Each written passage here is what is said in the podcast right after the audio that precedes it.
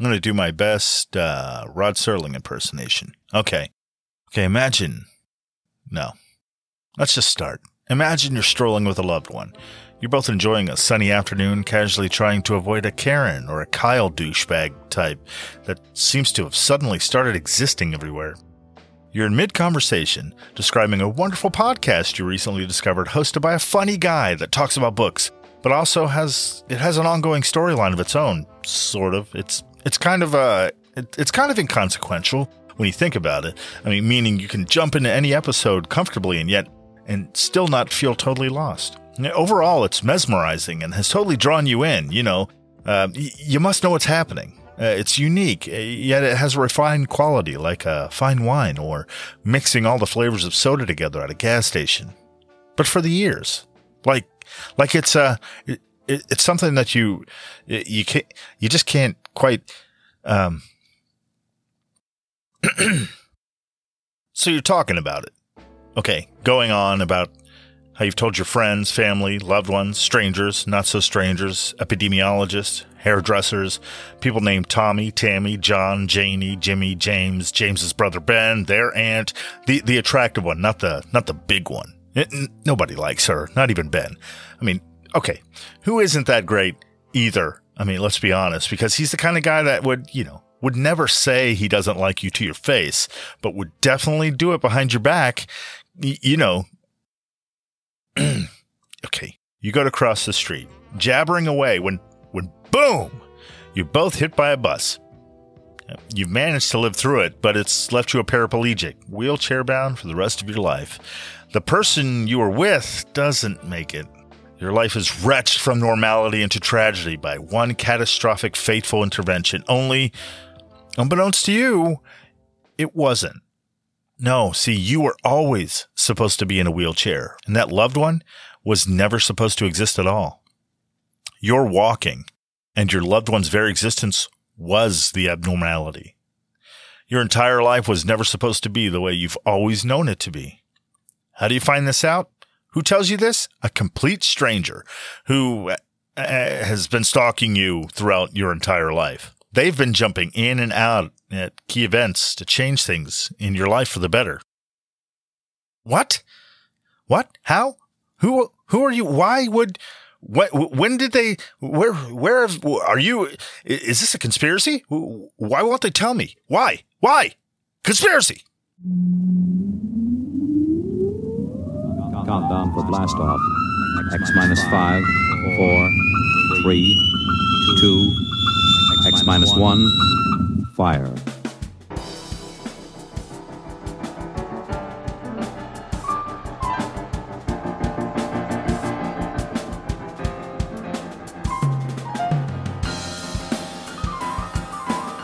Welcome to Elton Reads a Book a Week, the only podcast on earth, the sole occupant of its own podcast burning list.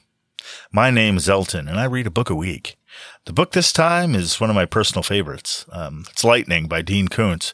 It's an investigative look at the world of electric.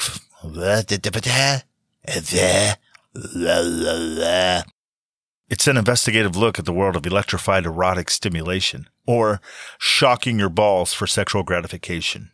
Uh, a subject that, according to the book, is basically just variations of electrified nipple clamps and things that zap scrot. That's that's slang for testicles for you sexually innuendo deprived laymen out there. The book starts in the Dark Ages when a Jesuit priest attempts to harness the power of lightning by stripping naked and tying a lightning rod to his head. This is done in a desperate attempt to rid himself of sexual thoughts, while also reaching orgasm that, quote, would tickle the taint of the Almighty and make him weep with joy and shame. That's code for unreasonable expectations. Next, it takes the reader on a journey into the modern era of the quote, voltage for vulvas movement, unquote, and its um, ongoing court battles to legally accept and define what can and cannot be electrified and used as a nipple clamp and or, you know, device to shock the balls. Those again are testicles for you laymen out there.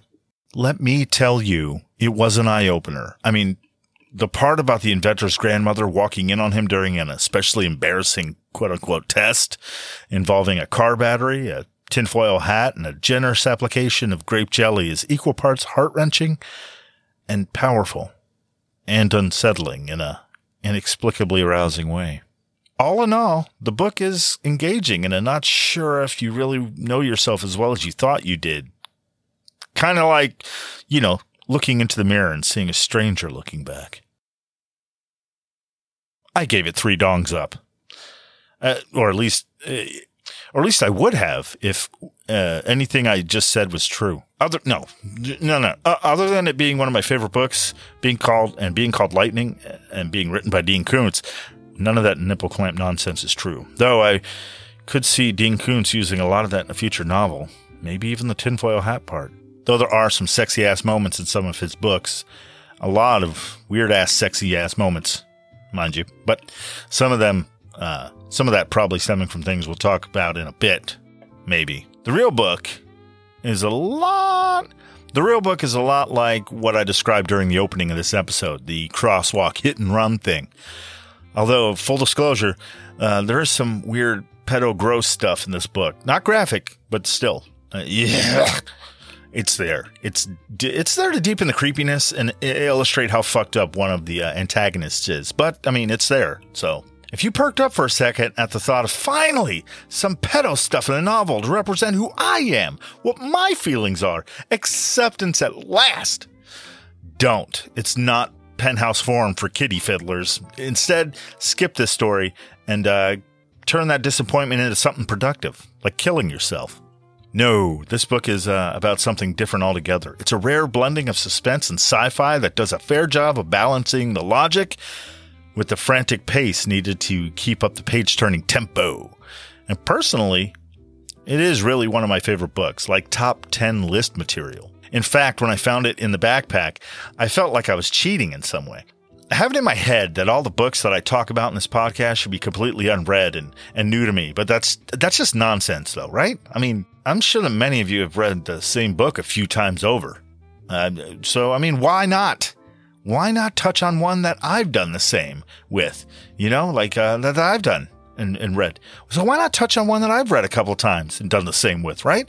I mean, but okay, maybe you haven't, but I mean, I'm assuming I'm sure that many of you have read the same book a few times over. Uh, so, I mean, why not touch on one that I've read a couple times and done the same with, right? I mean, but, well, okay, maybe you haven't. But, I mean, I'm assuming. I just, okay. But I've read this book at least seven times. At least. All right. Though, I promise, only one episode per book, unless requested to do otherwise. Because I'm easy like that. I mean, with requests. Now, when I read the note telling me to do this specific episode, I wrestled, but reached the conclusion. I just wait, wait, let me let me explain the note. I've been hiding out in my attic for a few days. Not because I want to, mind you. It's just the safest place to hide so I don't run into myself. After I did that episode about successful living, I grabbed the books under the table and bang, uh, found I found myself in my bedroom on some other day. Thank God I didn't run into anyone. I mean, I'd hate to be uh, responsible for ending the existence of the entire universe. Fucking, I wouldn't be able to live with myself, even if I undid my existence, negating, you know, any feeling, uh, negative or otherwise. Hmm. Still, it wouldn't be a bright spot on a resume anyway, would it? Unless you're Hitler. I mean, or Thanos, maybe, right? Thanos? Doing terrifying, horrific things are good for murderers, people, right?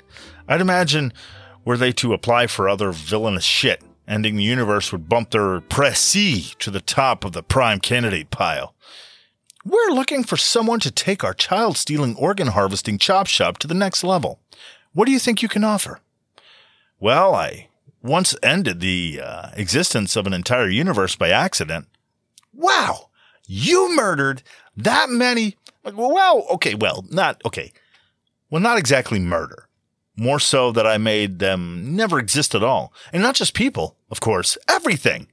Just undoing everything ever contributed uh, via interaction, manipulation, etc. You know, all the love, hate, thoughts, ideas gone in an instant and they and they never had a chance to say goodbye to anything they ever loved or held dear just poof never ever ever ever hear it all Ah, that's a shame. N- not murdered per se. Uh, And it wasn't even purposeful. We're looking for real intent and passion here.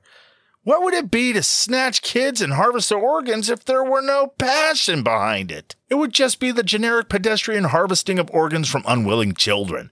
No, no, no, no, no. This organization has higher standards than just the run of the mill flipping the innards of youngsters for fun and profit. We're not animals here, sir. You know, jumping around in time, not as fun as advertised either. Severely sucks, actually. It's a lot of trying to avoid your past or future self while, while cowering in fear in dark places, stifling the urge to throw up. Don't like the constant fear of sending time into a death spiral? Maybe think about not traveling in time. I had this idea that it was going to be like Quantum Leap, that show from the 90s that, that starred uh, Scott Bakula as a time traveling amnesiac named Sam Beckett, a scientist that holds multiple doctorates but somehow still can't figure out how to fix his own fucking time machine. Ugh. And he had one of the coolest sidekicks ever in the form of Al, a hologram that only Sam can see and hear. He was played by Dean Stockwell, who, as of my telling you of this, sh- is 84 years young. That's stupid. He's 84 years old. That's old. Uh, and it's, you know, it's incredibly fucking old. But I hope he lives forever because he's awesome. It was a great show. Time travel uh, is shit. The hopping through history, dicking around with time, having adventures, putting right what once went wrong, some shit like that. Fucking none of that happens. None of it. None of it happens. I thought I'd bounce from point to point, not giving a real damn about the consequences and getting hit on by folks who were long dead before I was born, which is kind of gross, yet kind of sexy. All lies. Just another lie pop culture saddle me with. God damn it. Oh, and spoiler. See, I said it before. I said, spoiler, all those women Dr. Beckett made out with, and, and let's face it, fucked. They were the age equivalent of his mother or his grandmother, and maybe even his great grandmother. Let that settle in your brain and die there. While that might be a turn on for a portion of folks in the world, common consensus is it's fucking weird to slap nasties with someone your great grandmother or great grandfather might have been partying with. And by partying, I mean fucking. Ugh. God damn it. What did I just do? Before I get you totally stuck on the notion of people piping down your great grandma or meemaw or nana, I'll press on. So, anyway, I'm hiding in my attic, uh, raring to go with another day of playing Anne Frank, though not with the constant fear of dying by Nazis. That's obviously far, far worse. That poor kid and her family. Ah, but I do have the constant fear that I might change the flow of time, maybe even destroying it altogether, uh, and or undoing the nature of existence itself.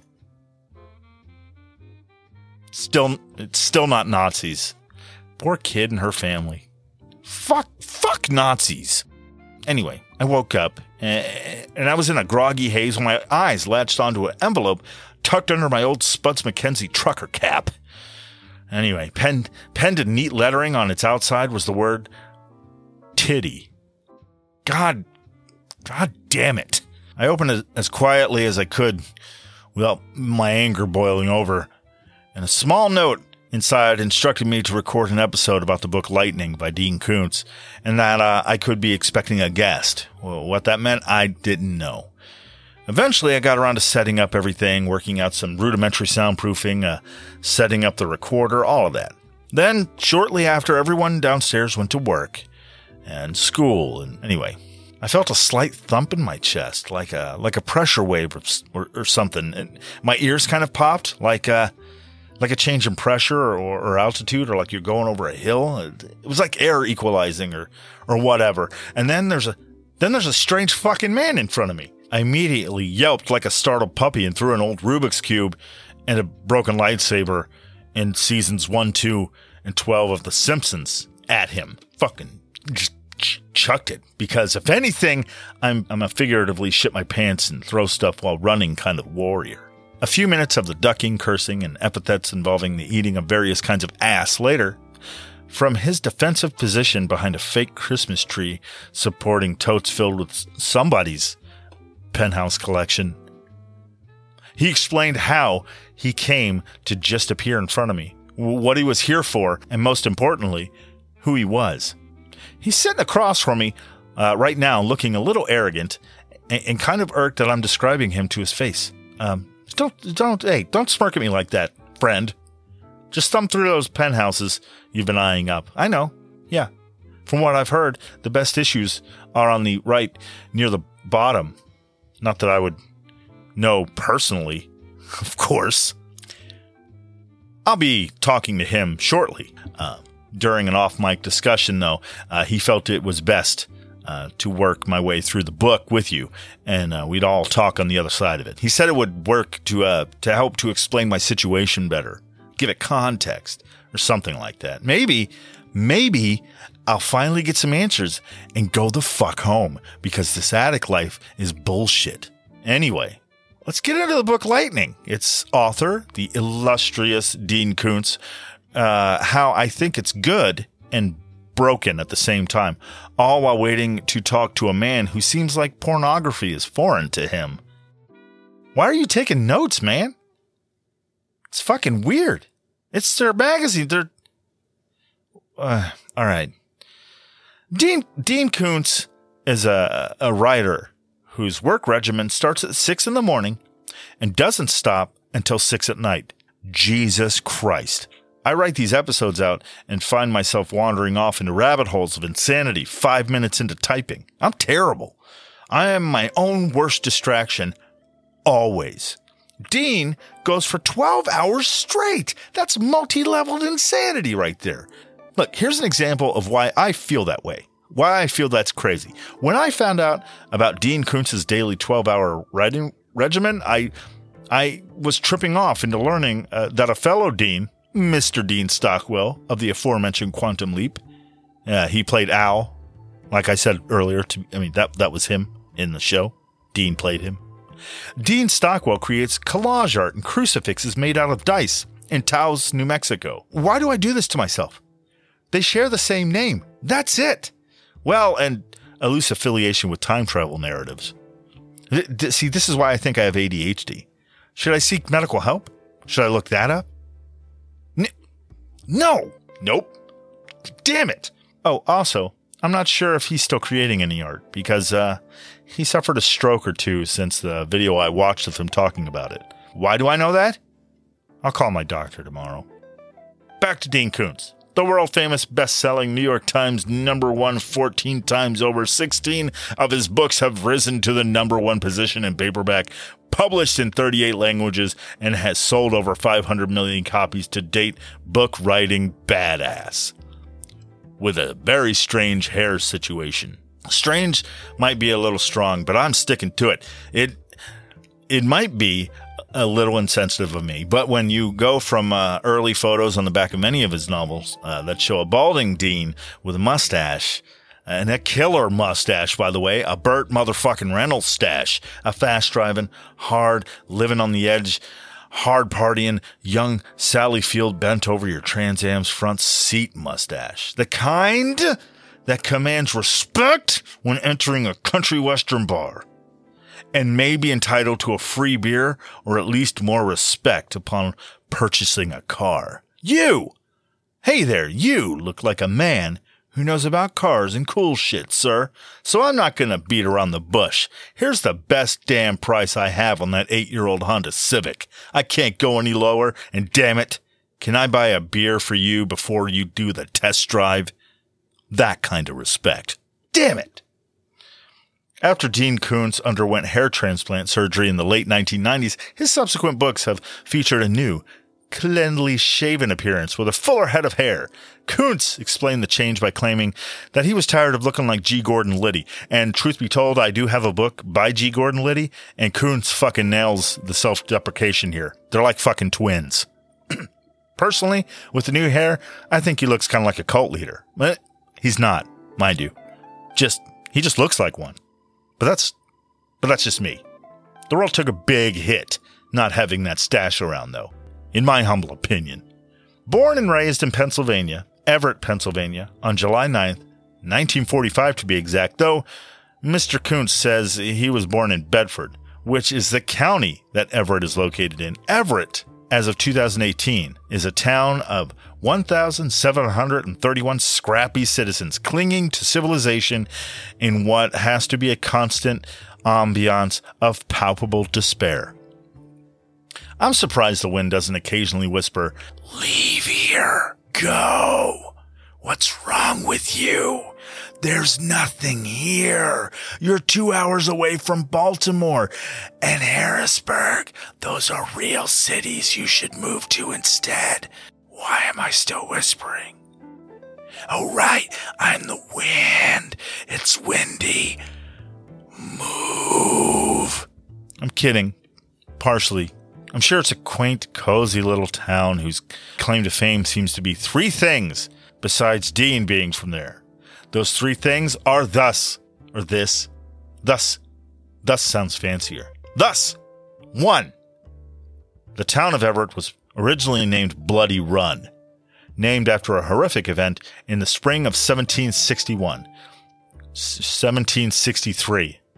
I fucked that up. A company of Indian traders were encamped on the banks of the stream now known as Bloody Run. The traders were surprised at night by hostile Indians belonging to the Shawnees, Delaware, and Huron tribes. Apparently, they teamed up and high fived, and uh, the Confederation of Six Nations of Indians uh, attacked the traders and uh, a number of persons attached to it. Uh, they were massacred and an immense amount of peltries, those are animal furs, uh, and merchandise were destroyed, amounting to, uh, I'm not sure if this was right, $85,906. That seems like a lot of fucking money, but I'm pretty sure that's wrong. Anyway, that's what it said on the, uh, the official newspaper report thingy. So I'm sticking to that number. it seems like bullshit, but whatever. Some of the traders were thrown into jail for their debts where they died. So how about that? Number two, it has a very nice 77 acre park where most of the town's events take place. So that's pretty cool for Everett, the 77 acre park. Uh, and number three, the town came to national attention when a 14 year old boy was arrested for simulating a sex act on a statue of Jesus. Yeah. Yeah, that last one isn't a joke. That's real shit. One of their claims to fame is uh, a boy dry humping a Jesus statue in 2014.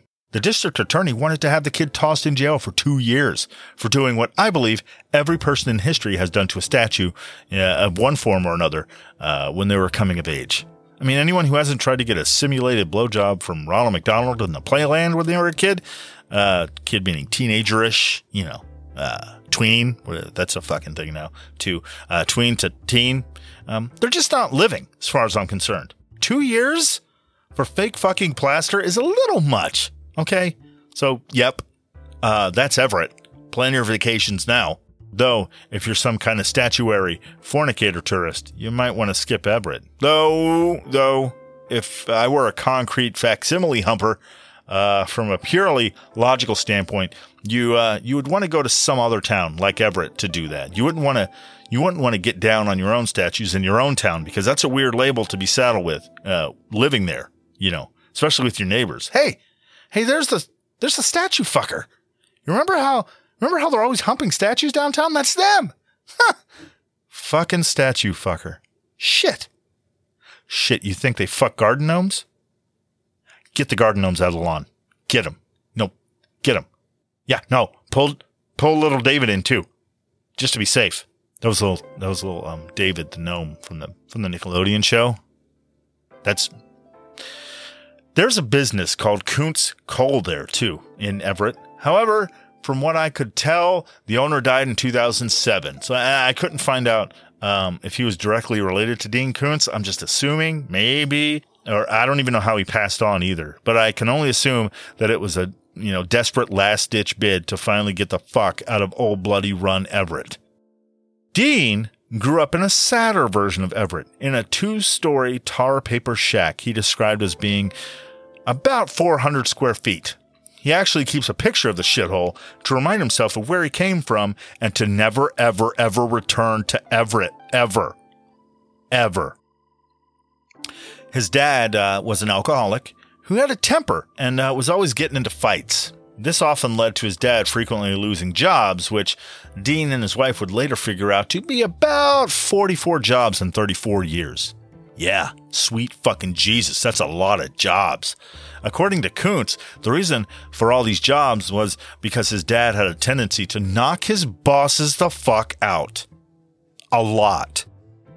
How the fuck does that work?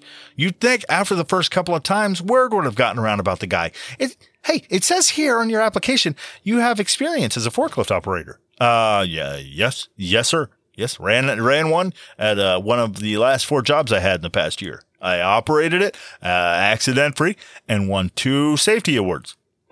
Wow, that's great. Uh, we're really strapped for an operator around here, especially one with the experience. You know, uh, see, we load a lot of palletized cargo.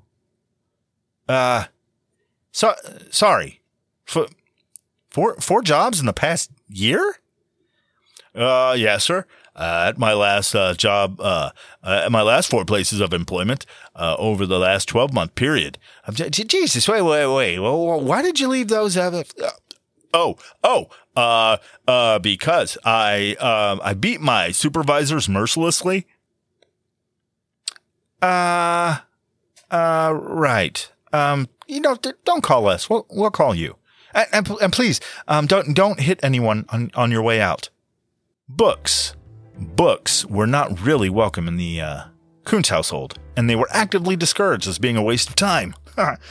uh, he said uh, he'd often have to hide them from his parents. Dean says that his childhood wasn't an unhappy one, though, and that happiness is a choice, whatever that means. I imagine that might be true to an extent, but sometimes misery is just misery. I mean, when you're not allowed to read books because they're a waste of time, uh, convincing yourself that it's uh, your choice to make lemonade out of lemons uh, isn't really addressing the reason um, your father, you know, hates you and beats your mother with lemons.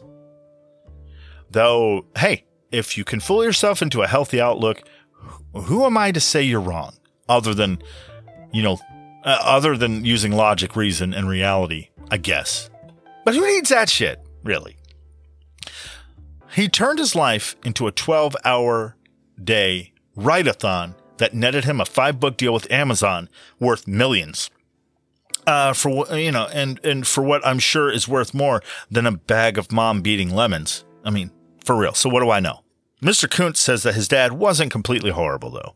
In fact, uh, he had a, he had a funny side to him and would invent things that no one needed and uh, he had a real knack for selling these products into money losing ventures. Often, he would convince people to invest in an invention of his that would be um, poorly thought out and would never sell. Then, after constructing a few hundred of those shitty inventions, he'd gamble or drink the money away and leave very little for the household to, you know, do things like pay bills and buy food, etc. So, I mean, great fucking guy, right? I mean, if you don't uh, include the shitty parent that played fast and loose with his family's well being and happiness, I guess, right? Books helped Little Dean escape into worlds that were, to him, a fuckload better than the real shit show that he was currently occupying. Um, his mother thought that they were a waste of time, as I mentioned before, and told him as much. She said, you should learn to fix cars because one day you'll have a car of your own and you won't be able to afford a mechanic to fix it. Dean recalled he later thought it was kind of ironic, as books not only afforded him a car, but a mechanic to fix it too. Ha! How you like them bombs, Mom? Being dropped on your book shaming, bitch. Maybe you can sell some of that humble pie you're choking down and get yourself another tar paper shack, but no garage because you can't fix the car you don't have anyway. Boom again. Another bomb. Okay, that's me. He probably loved his mom. Anyway, maybe I just anyway. Despite all of this madness, Dean wrote his first story at the tender age of 8 years old. It was a it was titled The Magic Puppy. It immediately got him committed to an asylum for disturbed children. This was due to a phone call placed by an upset teacher who had to grade it. And As would happen, she threw up all over herself while doing that. Um, upon reading the tale of a puppy that dies from having too much sex with a deranged eight year old named Jean Toonce from Pennsylvania. She was so deeply shaken by what she read, she resigned that day, moving away and changing her name. But not before giving her phone number to the young dean with a wink, saying, Hey, you get older, you call me here.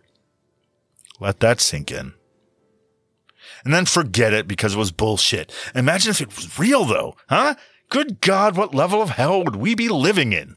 no, his story named The Magic Puppy, uh, it filled 11 pages of tablet paper, which he thought made it an immense tale.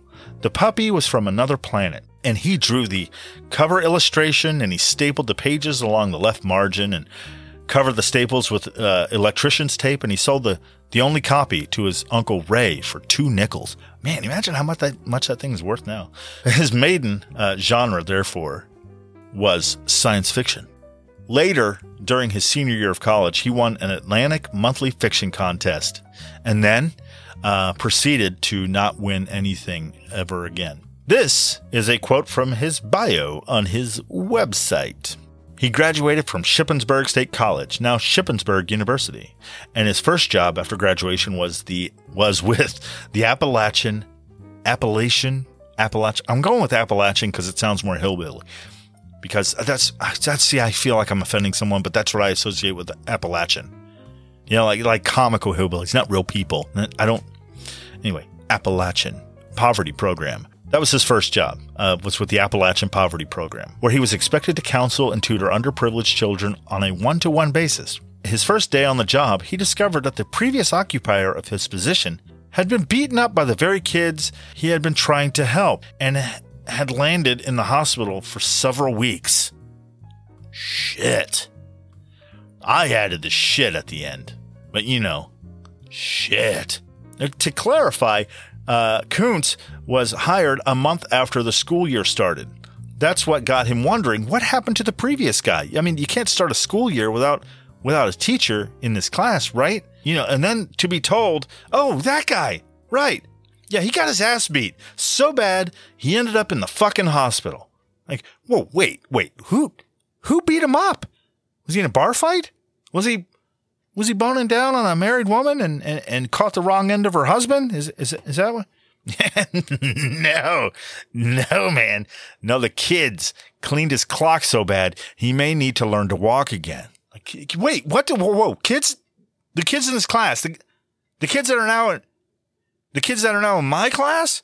Like, oh, right, right, that's right. Yeah, I meant your class now. Oh, fucking good luck. Remember, no eye contact.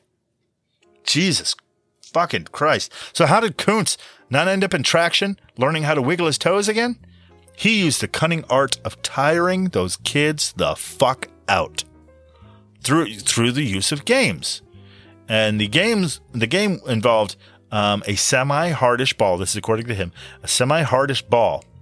And uh, it was the game was if you're not paying attention, I'll throw this semi-hardish ball at you, and if I miss, you can throw it at me at the time of your choosing. And this apparently kept him occupied enough to not plan his death by a thousand fists. Regardless, Dean grew tired of the live every moment like it's your last style of teaching and wanted to do something else, like, you know, maybe, I don't know, write fucking novels, because that didn't involve getting beaten to death. Though uh, he did get published during his teaching stint, it just, it just wasn't great. StarQuest published in 1968, was a novel he wrote around that time. It was part of a double print. Jesus. It was part of a double book printed by Ace. Double meaning one half was written by Dean Koontz and the other half was written by some other fucking guy. Think two books for the price of one, all in one cover. The publisher told him that since his novel was shorter than the other guy's, he'd have to take a smaller half of the advance and he'd have to pay the other guy more. So instead of getting uh, 1,250 bucks, he'd have to take a thousand bucks.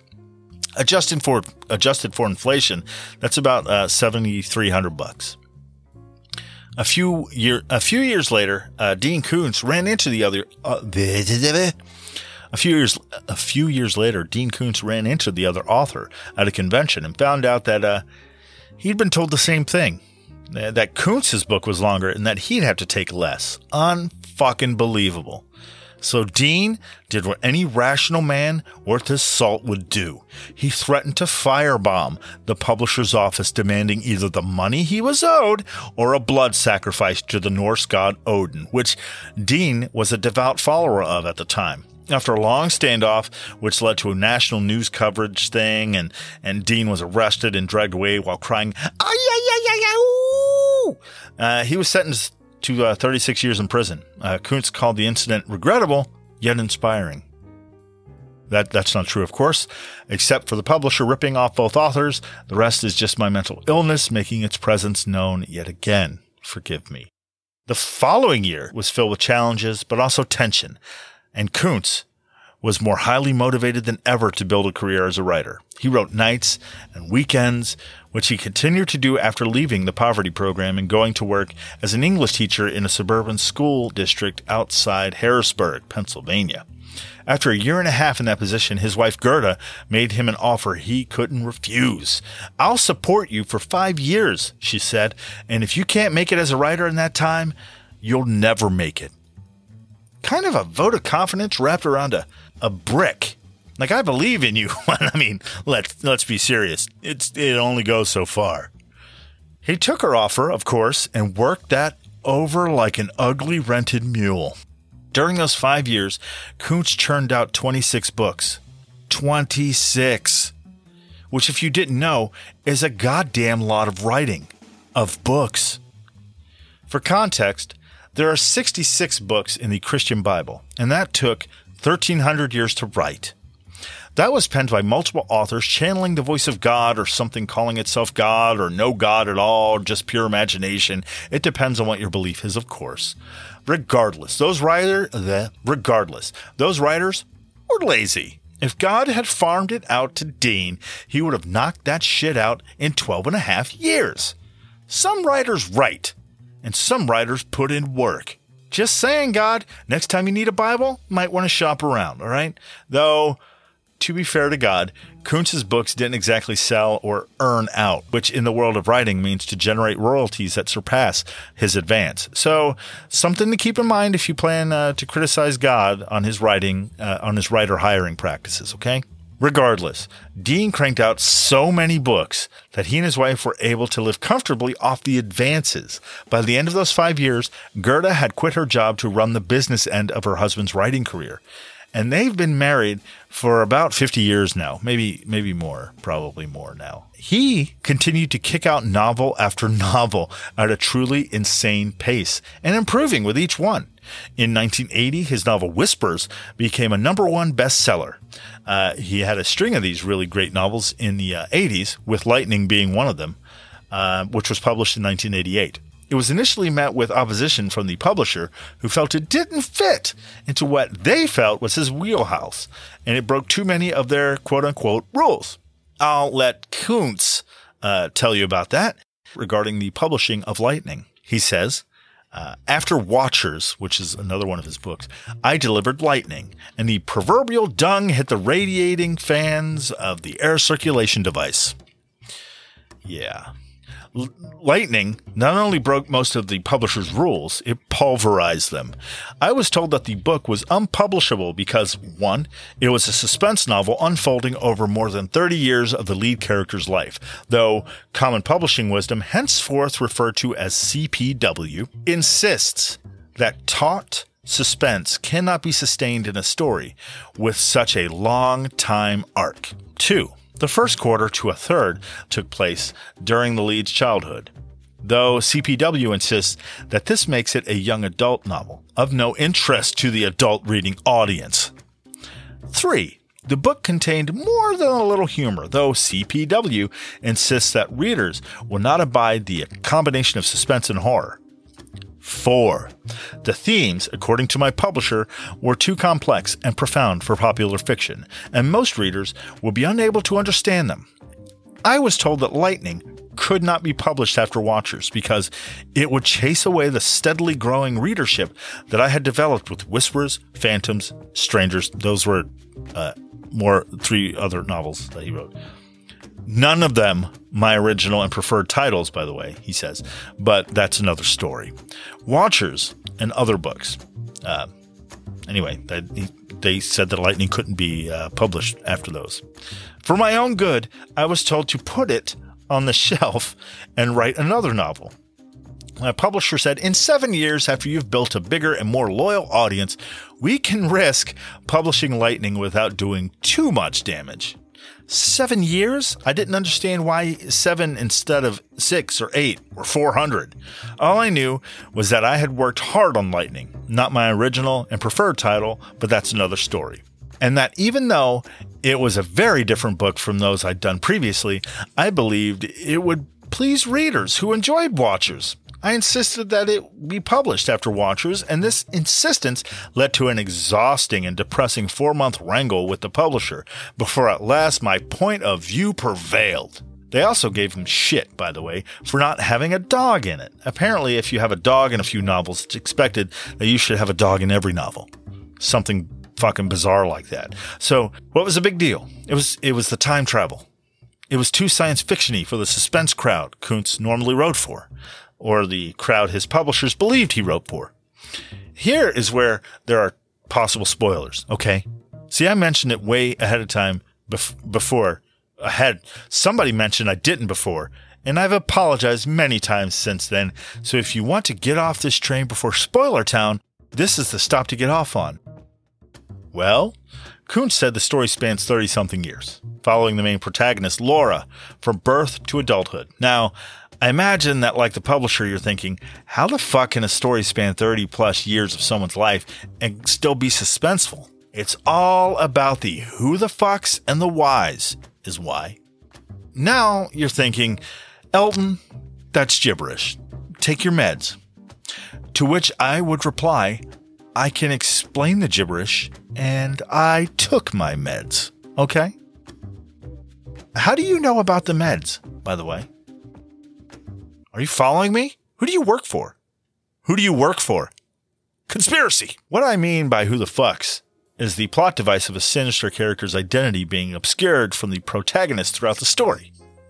I'm sure there's an actual name for that, but I'm a simple minded stooge hopped up on meds. I wouldn't even know how to Google that. An example is the protagonist is sitting in a hotel lobby waiting for a friend. Boredom urges him to, you know, watch other people. People watch a little bit. Suddenly, across the room, he locks eyes with a person that he's seen before. They've seen them a lot before. They've seen them lots and lots. Who the fuck is that? Why are they following me? How do they know about my meds? What the hell is happening? Conspiracy! You get the idea. The whys are, of course, the whys. Why is that guy following me? Why are they always doing that thing I see them doing? Why are they always the same age? So on and so on. So, as we follow the life of Laura, these two devices, or whatever smarter people would call them, are used to elicit the suspense Mr. Koontz is, according to the internet, apparently a master of. A very quick rundown that won't give too much away because you really should read this novel. It's fucking great. It's pretty fucking great. We open with a rainstorm pelting a suburban house. It's the house of a doctor. He's old, he's grizzled, and drinks like a fish, despite being the on call doctor at the hospital that night. What's wrong with that, you say? He's on call, is what? Doctors who are on call aren't supposed to drink. Why? You seem to be asking? Well, if you're asking why, then you may be seeing a window somewhere where drunk doctors being on call to work on patients is all right. If this is the case, First, I think you need to raise your expectations for physicians. Now, the doctor is called because there's a difficult birth. And so he says, fuck it. I'm a little tipsy. Well, a lot tipsy, you find out. But he, he thinks, fuck it. I'm going to go and, and jump in the car. He gets all the way out to his car, and a guy knocks on his window and he says, uh, get the fuck out. He waves a gun in his face and he's like, You're not going to the doctor. You, you're not going to the doctor. You're not going to the hospital, you drunk piece of shit. And that man, as it turns out, uh, is a blonde guy uh, that Laura will keep seeing throughout her life. Who the fuck is he? He seemingly keeps bailing Laura out of predicaments, potentially life altering predicaments, like a drunk doctor delivering her at birth. Some changes uh, Laura becomes aware of, and some um, are behind the scenes, like the birth thing, like the taking the doctor out of the mix thing. Uh, you know, such is life. In the, uh, is this guy that uh, Laura keeps seeing a blonde guy? By the way, is he an angel? As uh, Laura comes to think, uh, she thinks he might be. He never seems to age, and like I said, he's blonde, and you know. So does that mean hot? Is he fucking? Is he hot? Because you know, blonde. I guess people associate. Anyway, doesn't fucking matter. It's just my head. It's a mind's eye kind of thing. I just assume it was hot because I'm fucking weird like that. Who would imagine an unfortunate looking hero is what I'm saying. Unless you're explicitly told to imagine that, which isn't the case here. So, hot. Go with it. Oh, and there's a lot of gunplay. There's a there's an orphanage, a perverted rapey child molester named Willie Sheener. Which, let's face it, if your name is Willie Sheener in real life, probably a child molester. I'm uh, that's okay. That's not right. But come on, just listen to how it sounds. Willie Sheener. It can't. It can't just be me and Dean that think this. I mean, he made it up. But I mean, come on, think of a fucking better name for a child molester. Ugh. Look, if you do have that name, maybe think about changing it as all because people, I mean, people probably think you're a child molester or worse. I don't know. No, you know, no. Yeah. No, yeah. No. Anyway, there's a fucking awful foster family in there too, which is a tired trope. I mean, but it serves its purpose. Uh, there's a set of twins that Laura befriends, uh, named uh, with really old lady sounding names. Uh, they are Thelma and Ruth. Sure, while it might turn out that Ruth has uh, taken on a probable uh, hipster coolness as of late, Uh, I'm assuming Thelma is still Thelma.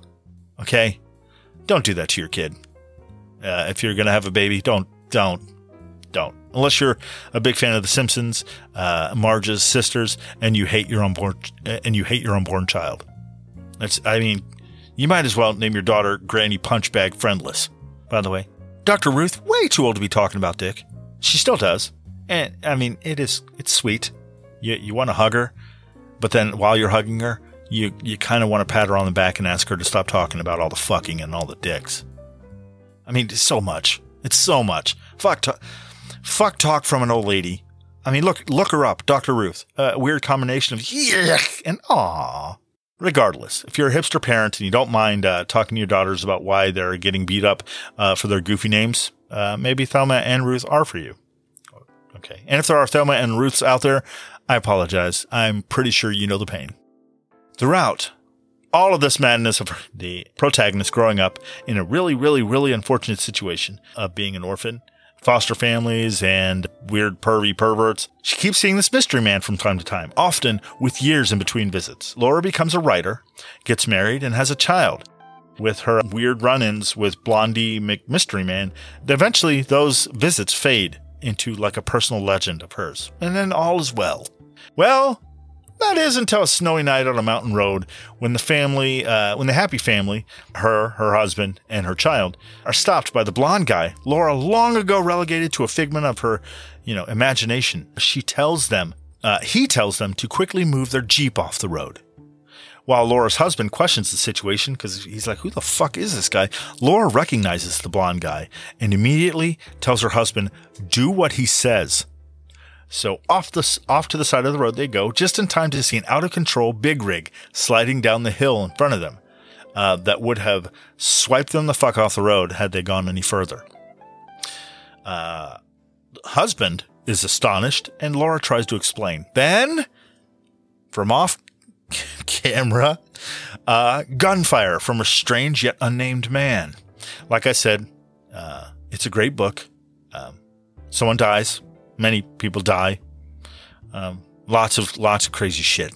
Anyway, you know, it's very suspenseful despite the story spanning decades. It's well done. Read it, read it, read it. Have you ever read a novel, of course, Uh, of course, you probably have, um, but you can visualize it playing out in your head. You can really imagine it being made into a movie. The scenes basically are movie scenes. This is one of those books. If and I mean, if done right, it would be amazing. There are lots of twists and turns that I won't give away because they're amazing. So, uh, you know what? I'll just leave it at that. I want you to read the book. Read it. Now, I do. I did have an issue with the book. It's a minor one, but it got it fucking it got to me. Part of it is a spoiler. So, spoiler: uh, the blonde guy is a time traveler. As it happens, the lightning that accompanies his jaunts throughout time is an atmospheric disturbance meant to equalize his presence in a time and place he naturally shouldn't be in. See, he's been jumping into pivotal moments in Laura's life, helping to make changes that would ultimately steer it, her life that is, in a better direction. Case in point, you find out that when the blonde guy, whose name is Stefan, by the way, uh, when he talks to uh, when he talks to Laura about meeting Laura, turns out he met her in an alternate timeline where she was in a wheelchair. Another spoiler there. Sorry. This was due to the doctor in the storm that the physician on call that was drunk in an unaltered version before Stefan jumped in. He was tanked, went off to the fucking hospital to deliver baby, botched it, and ended up uh, crippling Laura. So he fixed that. See? Stefan, who uh, has taken a liking to Laura, shows up to change uh, her life in the name of love. Let's face it, nothing gets you love and its sweet, sweet rewards, like explaining to a girl you saved her from a lifetime confined to a wheelchair. You can practically hear the panties dropping from the women thinking about it. You saved me from a lifetime of paraplegia? Well, let's get these functioning feet up in the air, sailor, and get into the hardcore gratitude sex. Fuck stallion. Should we get it done here, or is there a seedy, hourly rated motel nearby? He does this a few times with varying degrees of success, meaning some people die. It would have uh, been preferable that they didn't, but you know, it's it's what it is. You know, you win some, you lose some, right? At least you're not confined to a wheelchair, honey. Quit being a Queen Debbie Downer there, Laura. The reasons for these near misses and him trying to hit the picture perfect uh, life goal are what gets me. Stefan explains that nature will not allow a paradox to happen including meeting oneself, and that for some reason time will try to correct itself when changed from its original orientation. Like, for instance, it constantly trying to correct back to Laura being a paraplegic. I talked about this in the Time Traveler's Life episode. I will beat the fuck out of this dead horse again because let's face it, it's not going to fight back now. And how often do you get to beat on a on a figurative horse and get away with it? First, a few quotes to give my nitpicking a little context and a more substantive feel, if you will, and to make me sound smarter than I actually am. Time and tide wait for no man. It's a proverb uh, recorded as early as 1225 and is reputedly a quote from Saint Marar or Saint Marar. I don't know. I'm not Saint Marar. I'm terrible at names.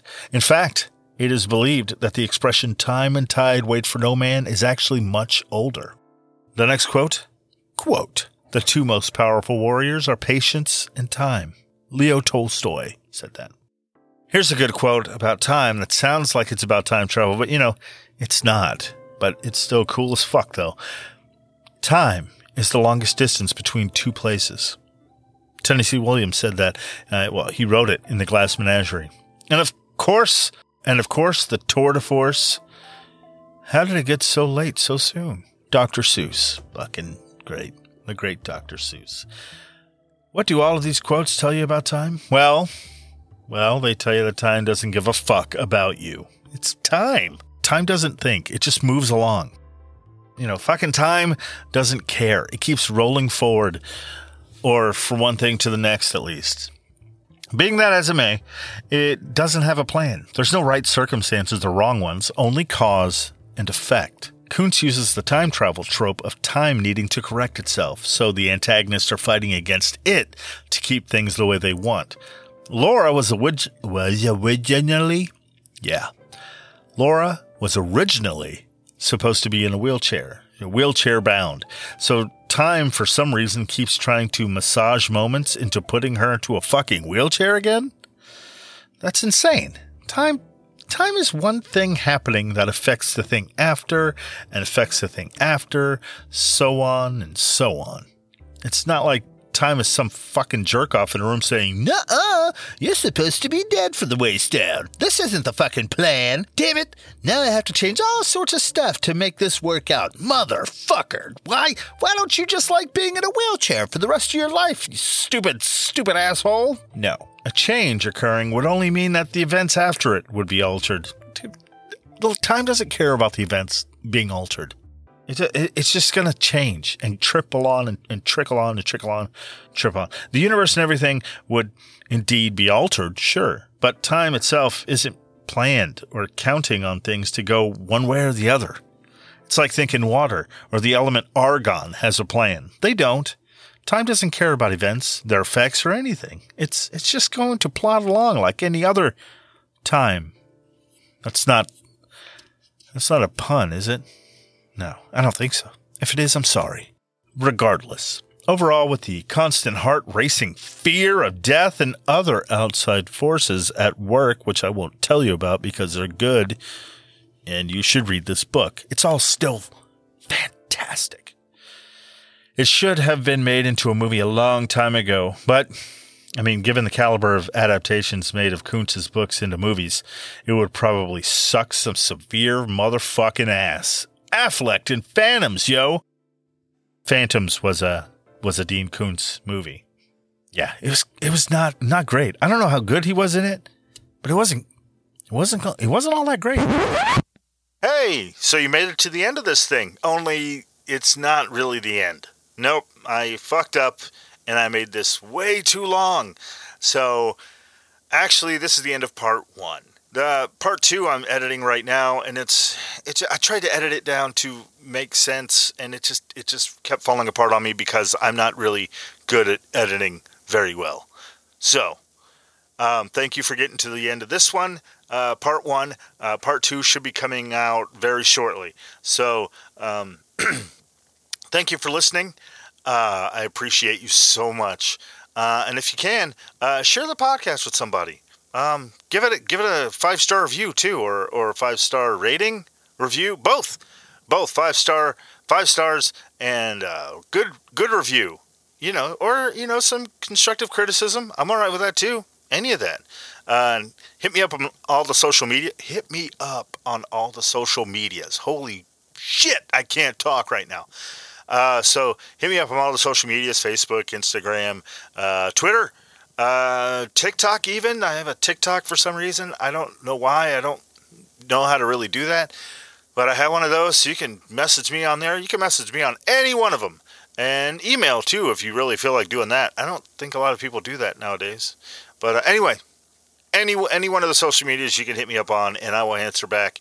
And uh, also, if you really want to contribute, I mean, if you really, really like this thing and want to help it grow and get better, you can help me produce the thing by uh, contributing via patreon.com or uh, anchor.fm too, the homepage for this podcast. Um, I'll put the links down below. I'll, I'll put the links in the description because I said below and that makes no sense.